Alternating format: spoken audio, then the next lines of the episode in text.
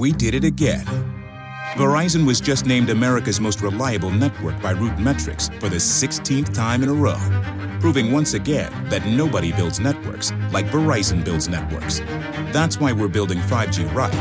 That's why there's only one best network Verizon. Best and most reliable based on RootMetrics reports from second half 2013 to first half 2021 of three operators on all network types combined, not specific to 5G networks. We did it again. Verizon was just named America's most reliable network by RootMetrics for the 16th time in a row, proving once again that nobody builds networks like Verizon builds networks. That's why we're building 5G right. That's why there's only one best network Verizon.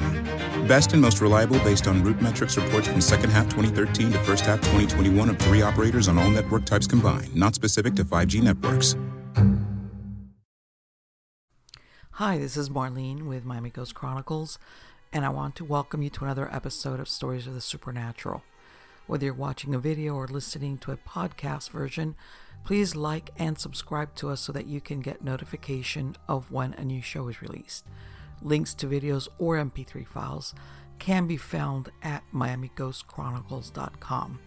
You can also find information about my talk show appearances and any new book projects at marlenepardo.com or go to Amazon and look up my author profile as Marlene Pardo Pellicer. I narrate several podcast series that can be found on major podcast platforms and also listened to via Alexa, Sonos, and other home systems. Look for Supernatural Storytime for scary storytelling, Nightshade Diary for classic horror and adventure stories, and of course, Stories of the Supernatural for interviews with different guests as we talk about the mysteries of the unexplained. If you want to get noteworthy news about the paranormal world, true crime, conspiracy theories, and just about anything that is plain weird, you can visit Stranger Than Fiction Stories tab at MiamiGhostChronicles.com. I want to thank you for being part of my audience, and I think you are all wonderful. Hi, everybody. This is Marlene with Miami Ghost Chronicles Stories of the Supernatural. And today I wanted to bring you a show about something that's called the mystery of Dead Man's Hole. It goes like this Vast and barren deserts with their apparent lack of life are one of the spookiest places on the planet and the source of many supernatural tales. The stark landscape lends itself to see the unimaginable, perhaps a mirage, or perhaps something more insidious. In actuality, deserts can be deadly for both humans and animals and only the hardiest plants can survive there. Are the tales of strange beasts, mysterious sightings, and ghostly visitors only the product of fevered, overheated brains? Perhaps what slithers, walks, or glides along the unforgiving hot sands appears only for a moment in this dimension before they take what they want.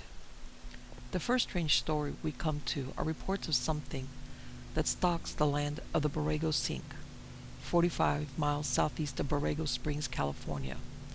It's described as an aggressive Bigfoot type creature, and they are called the Borrego Sasquatch. This dweller of the Borrego Badlands is seen in the arid spaces of the Anza Borrego Desert State Park. And tales of this creature were first heard by Spanish missionaries arriving in San Diego in 1769. The natives called them hairy devils. The Indians avoided the area of the Santa Ana River and called it Toispuki, which translates to the camp of the devil.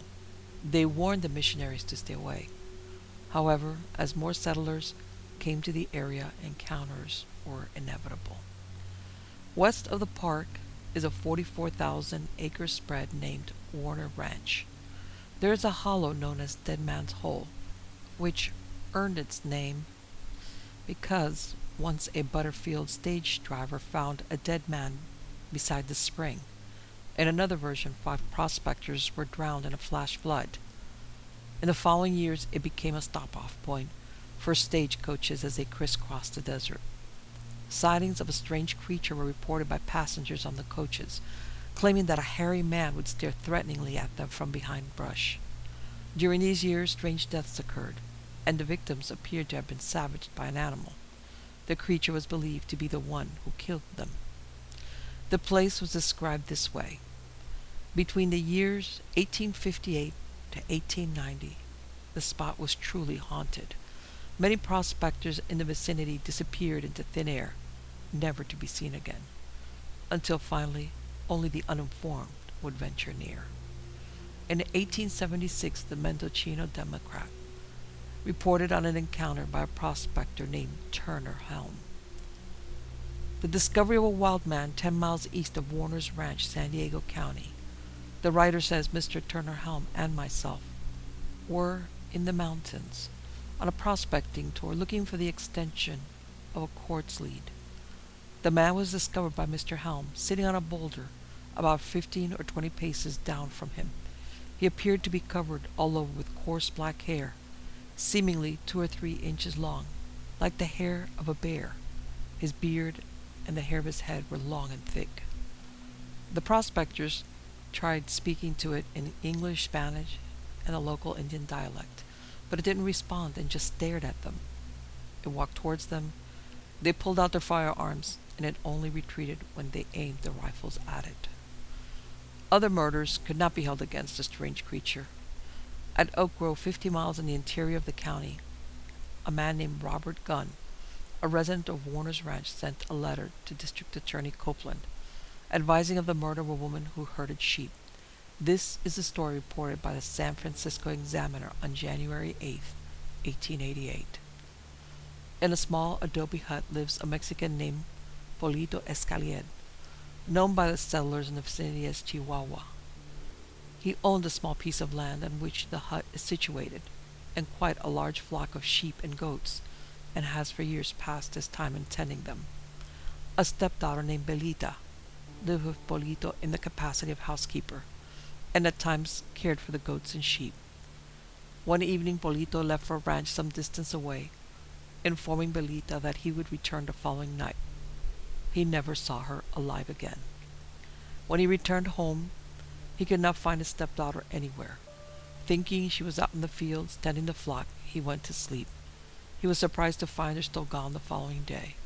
He searched for her, but met with no success. He went to Oak Grove and told the residents of her disappearance. A search party quickly assembled, and she was found in a clump of bushes about three miles away. She had been shot through the breast, the ball passing through her body. Belita had been killed nearby, and her body was dragged into the bushes to conceal it. Nothing was found to throw light on the crime, and her murder was never solved. The summer before, a man named William Blair was killed in the area, and the murder was never solved as well.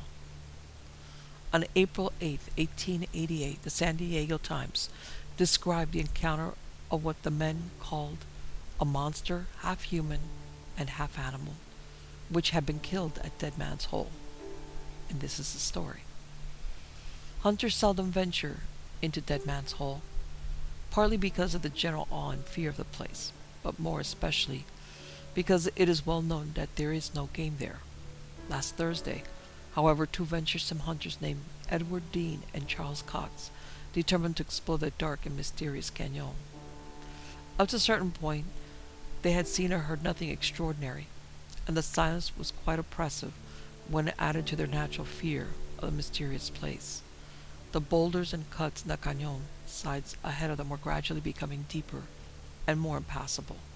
The explorers had almost made up their minds to turn back when suddenly they were startled by a slight rustle ahead of them, and almost immediately a crushing sound, as of some heavy object moving through the brush, was heard to proceed further up the cañon. The brush and rocks impeded the view, and the hunters scrambled up the sides as quickly as they could to a commanding point. The sight that met their gaze almost paralyzed them with fear. An immense, unwieldy animal that from a rear view resembled a bear, was making rapid strides through the narrow defile. Its legs were long, and they were used with such ease and facility in climbing over the rocks and logs that on second thought the animal appeared more like an immense gorilla. Its hair was dark brown, and it was at least six feet in height. The front legs, from their use, resembled arms, and the beast moved almost upright, like a man or monkey. Its body was quite round and covered with extremely long hair, much unlike the hair of any animal. The hind legs, or feet, from the knees down, were the most peculiar features about the strange being. They were extremely broad and long, and the insides of them, upon which the animal walked, were entirely bare of hair. Every time it made a move, it exposed to view the bottom of its immense paws. Except for the hair, the arms and hands of the beast greatly resembled those of a human being. The body was large and round and entirely devoid of a tail. As soon as the hunters recovered from their surprise, they began to follow the beast. It had no difficulty in moving along, and was making rapid headway up the canyon. To call its attention and arrest its progress, Cox suddenly fired a pistol shot in the air. At the report, the beast stopped and turned its face towards its pursuers. It was now about twenty yards distant. In full view and terror was added to the surprise of the adventurers. They saw before them a human countenance. The animal turned almost instantly and resumed its flight up the canyon.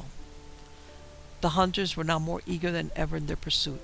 At last, the beast suddenly disappeared in a narrow, obscure cut, full of brush and fallen trees and immense boulders. The next moment it was seen scrambling towards a small opening in the rocky mountainside.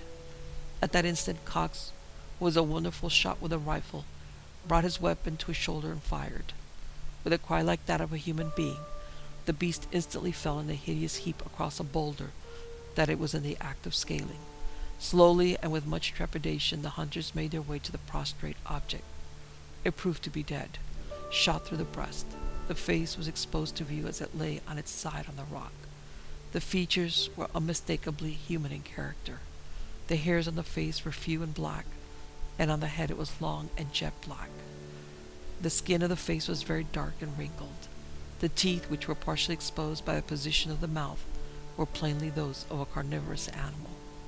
They were longer than those of a human being.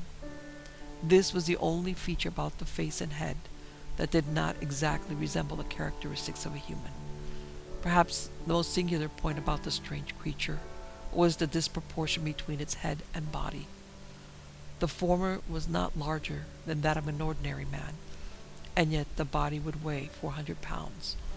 The long muscular arms were provided with a pair of hands almost exactly like those of a man. There were five fingers on each hand. The outside of the fingers were covered with hair, but on the inside was bare and white and thickly calloused in places. The feet, if such they could be called, were entirely unlike anything the hunters had ever seen. They were two feet long and eight inches broad, and covered on the bottom with a hard substance like that of a dog. The being was of the male sex. It was evidently a cross between a human and some carnivorous animal. Such monstrosities, anthropologists say, are often born into the world, and many of them are mentioned in natural history. After an examination of the body, the hunters began an exploration of the opening toward which the animal was making its way. The entrance was under a large rock. The explorers advanced with caution for fear of meeting a mate of the brute. A large apartment was found not more than ten feet from the outside. It had evidently been dug out of the hard earth by hand. In the dim light, it could be seen that the room was empty. Cox struck a match, and by its blaze, all the mystery surrounding the murders in Dead Man's Hole were revealed. In one corner was a pile of bones, among which were portions of human skeletons. Five human skulls were lying together. The half man and half beast was evidently also a semi cannibal. On the floor, in the middle of the cave, were the half devoured remains of a goat. In another corner of the room was a pile of leaves and weeds which the animal used as a bed. These and the bones were the only objects in the cave. The methods of the brute in its murderous work are evident. It sprang on its victims from behind and choked them to death. Then it would drag them to a place of concealment till nightfall.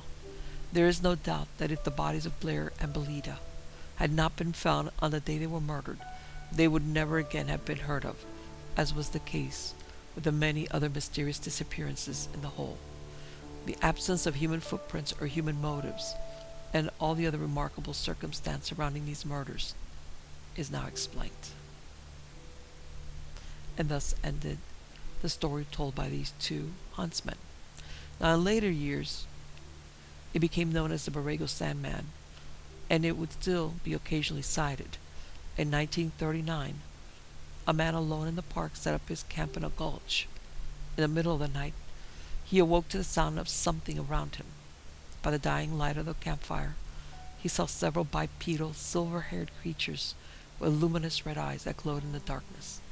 They circled around him but stayed away from the fire and eventually melted into the night. In 1964, a father and son who were hiking through Escondido were pelted with rocks from what they described as a shaggy beast. West of Anza Borrego, near Jamul, the MGM ranch found three cows killed and mutilated. Strange tracks were found around the carcasses. Another person to have an encounter was U.S. Marine Victor Stonayao, who was exploring the area and came across three-toed tracks. They measured 14 inches long and 9 inches across. He claimed he took pictures in plaster cast but failed to produce them. In 1968, Harold Lancaster was camping in Borrego Sink and encountered something that he described thus. I saw a man walking in the desert. The figure came closer. I thought it was another prospector. Then I picked up my binoculars and saw the strangest sight in my life. It was a real giant ape man. I had heard about the screaming giant ape man up in Tulum County that frightened people for a couple of years. Another person and I even went up there to look for the thing. I decided it was a hoax and never expected to actually see one. That thing was big. I was no match for it. I had a 22 pistol on my hip, but it would have been like shooting at a gorilla with a pea shooter. I was afraid the beast might get too close, so I fired a couple of rounds into the air.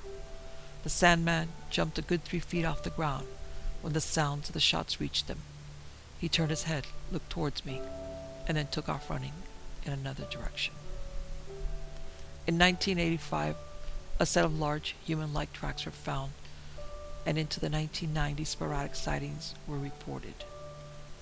Is it the same creature the Indians warned the missionaries about? Perhaps. Who knows? One very weird series of reports of a desert Bigfoot occurred throughout the 1950s and 60s at the historic Mickey Thompson's Fontana International Dragway at Fontana, California.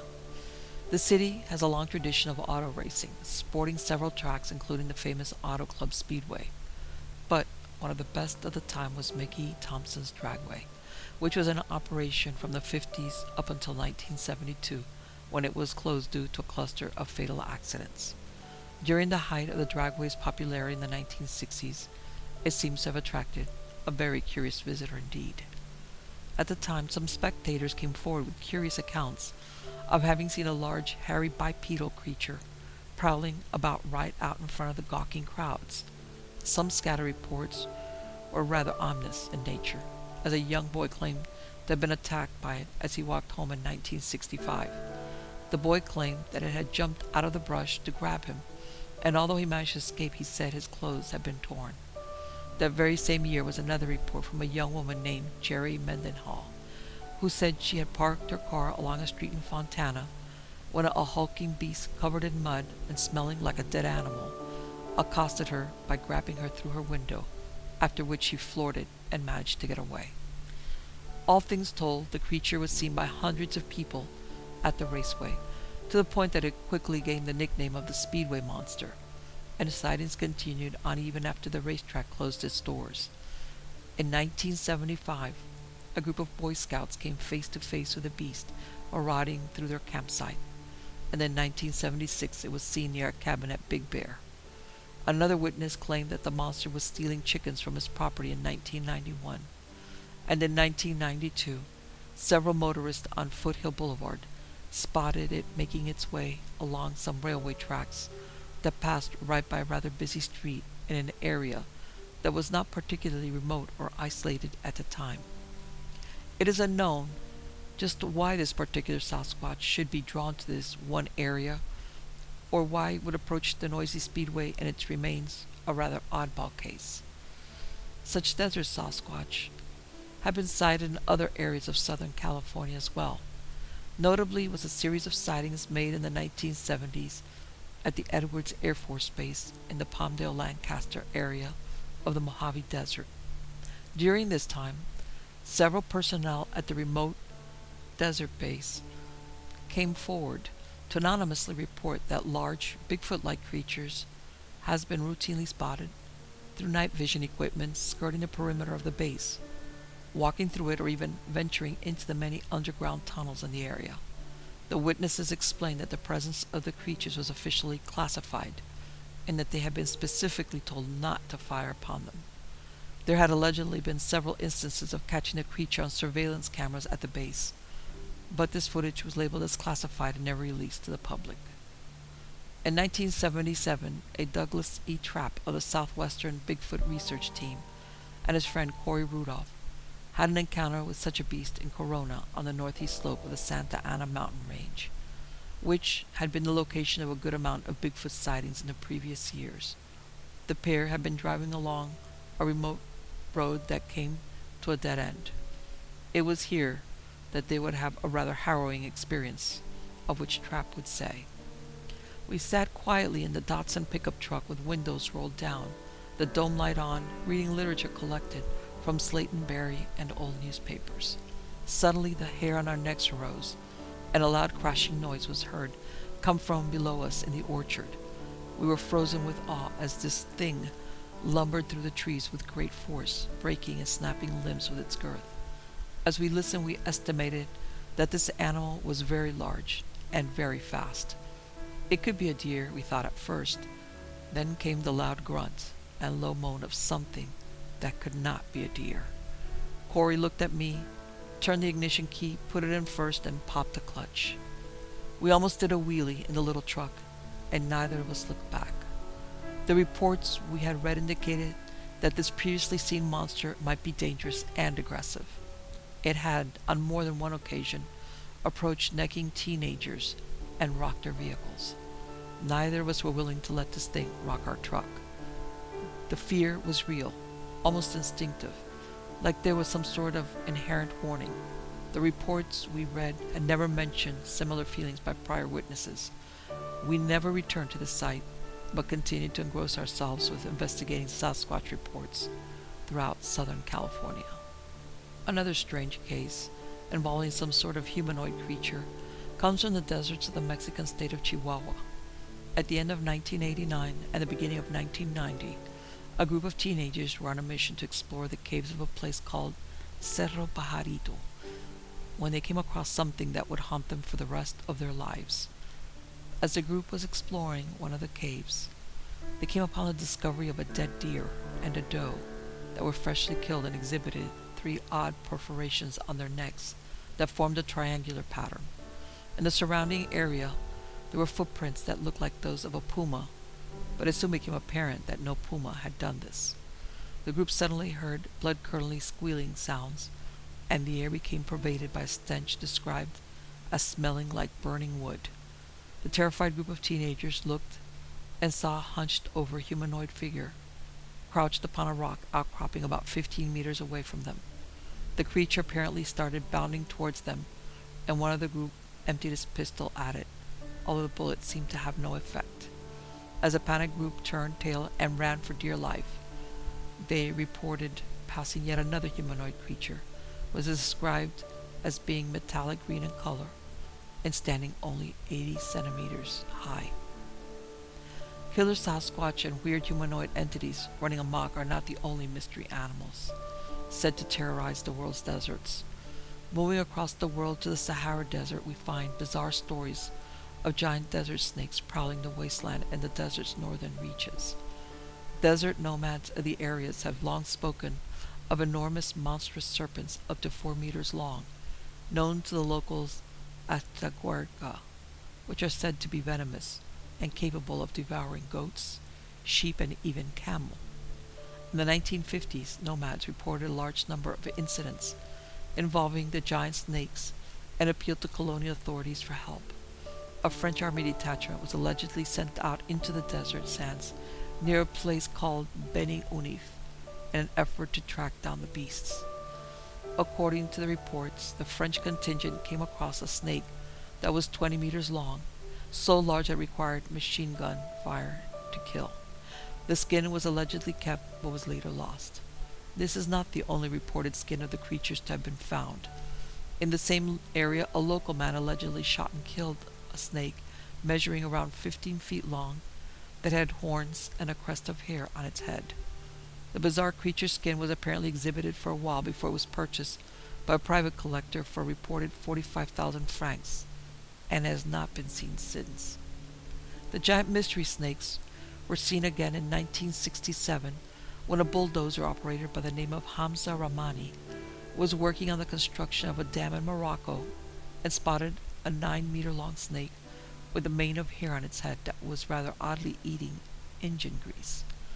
The startled bulldozer driver alleged that he rammed the thing with a bulldozer blade and killed it. The construction site was apparently a popular haunt for the creatures because several more were subsequently seen in the vicinity. A 10 meter long snake with horns that was seen in 1968, and another 15 meter long one spotted in 1969. It is not known what happened to the body of the serpent allegedly killed by Rahmani.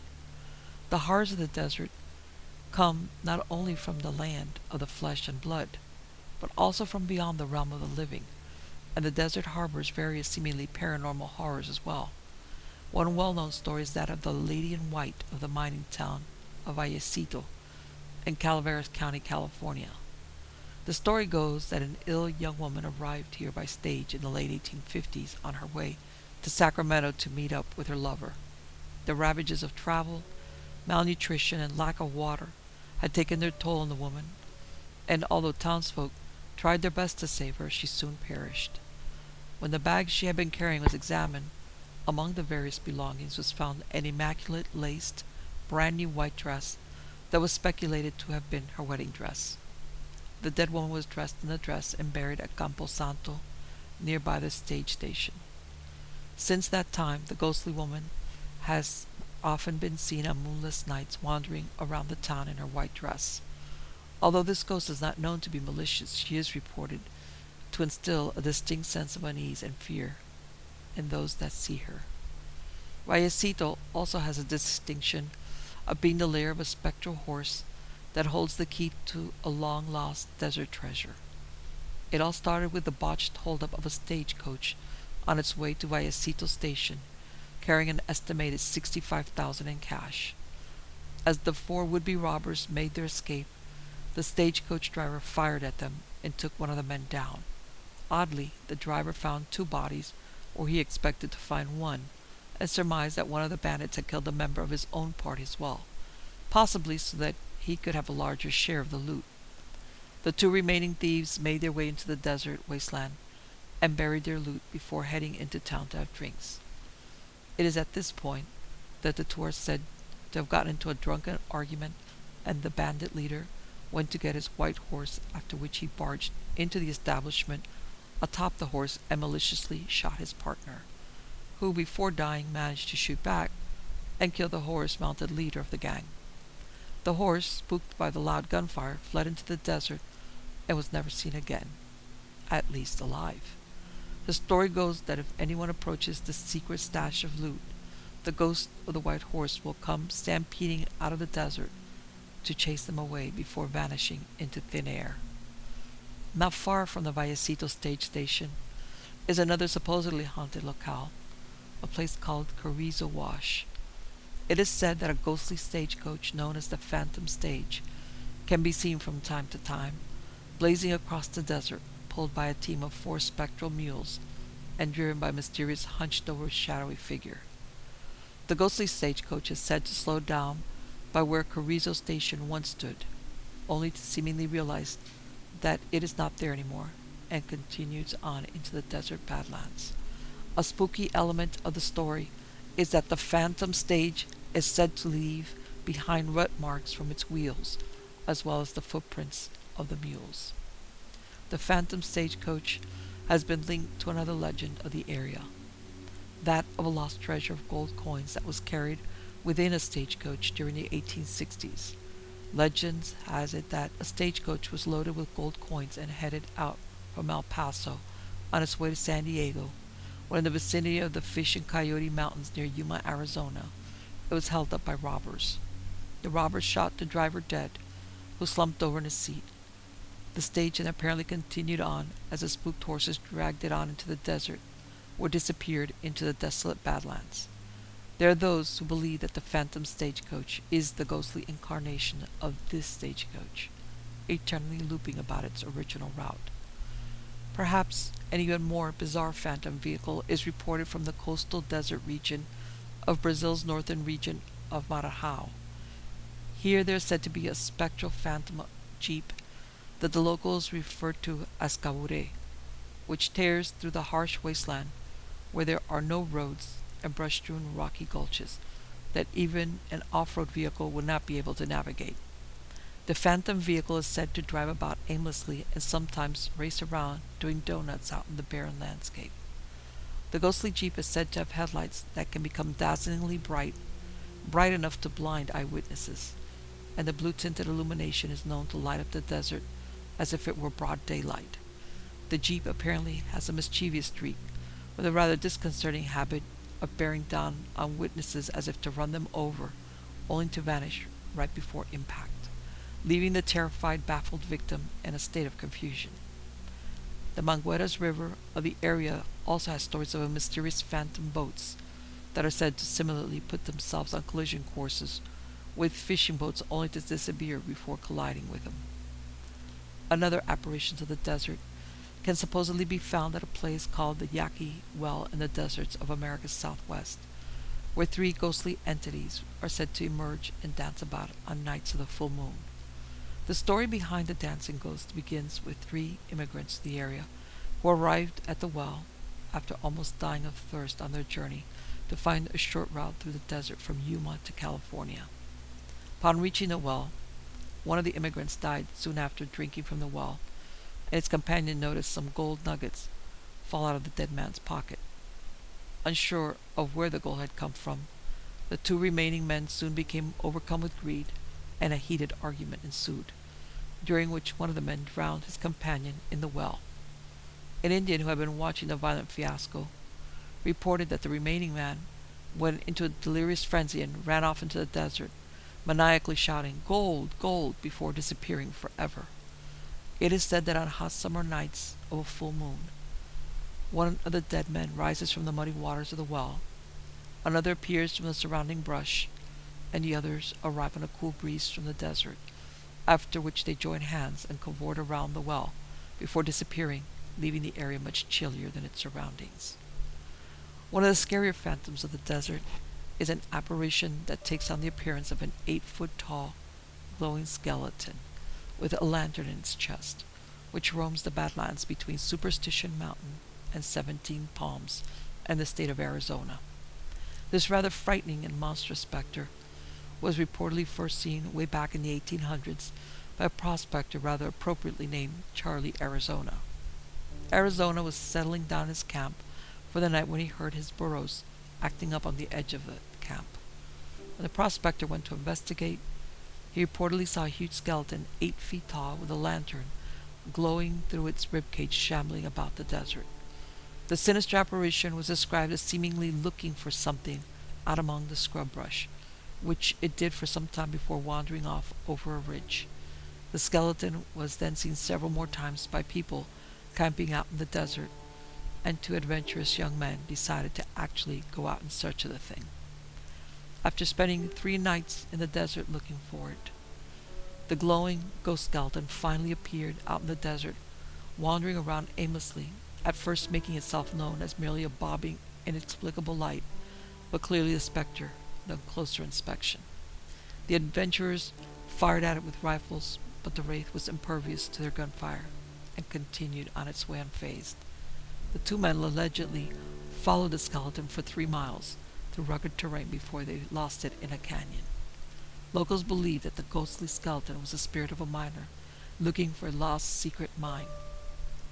A potent local legend has long been that of Peg Leg Smith's lost mine, a lost mine full of gold that has been the quarry of many ultimately failed expeditions to find it. The desert is an eerie, scary place at times, for here among the eternal shifting sands and unchanging landscape lurked mysterious animals and spectral apparitions that roam the barren badlands, gullies, ridges, and scrubland of these forgotten places. Deserts are natural places for mysteries, and mysteries they have in spades. Here, in the most unforgiving terrain on earth, they lie enigmas and horrors that will perhaps forever remain ensconced in the dusty sands of this little understood realm. We did it again. Verizon was just named America's most reliable network by RootMetrics for the 16th time in a row, proving once again that nobody builds networks like Verizon builds networks. That's why we're building 5G right. That's why there's only one best network Verizon. Best and most reliable based on root metrics reports from second half 2013 to first half 2021 of three operators on all network types combined, not specific to 5G networks. Own the road with T Mobile, the leader in 5G. Whether you're cruising through Nashville on I 40, heading down I 90 to Boston, or touring Santa Cruz in the 5, you'll be covered by the largest 5G network. T Mobile covers the most interstate highway miles in America with 5G. See 5G device coverage and access details at tmobile.com. Most reliable according to independent third-party Umlaut from crowdsourced user experience data from January to July 2021. Fastest according to Open Signal Awards based on average speeds in USA 5G user experience report July 2021.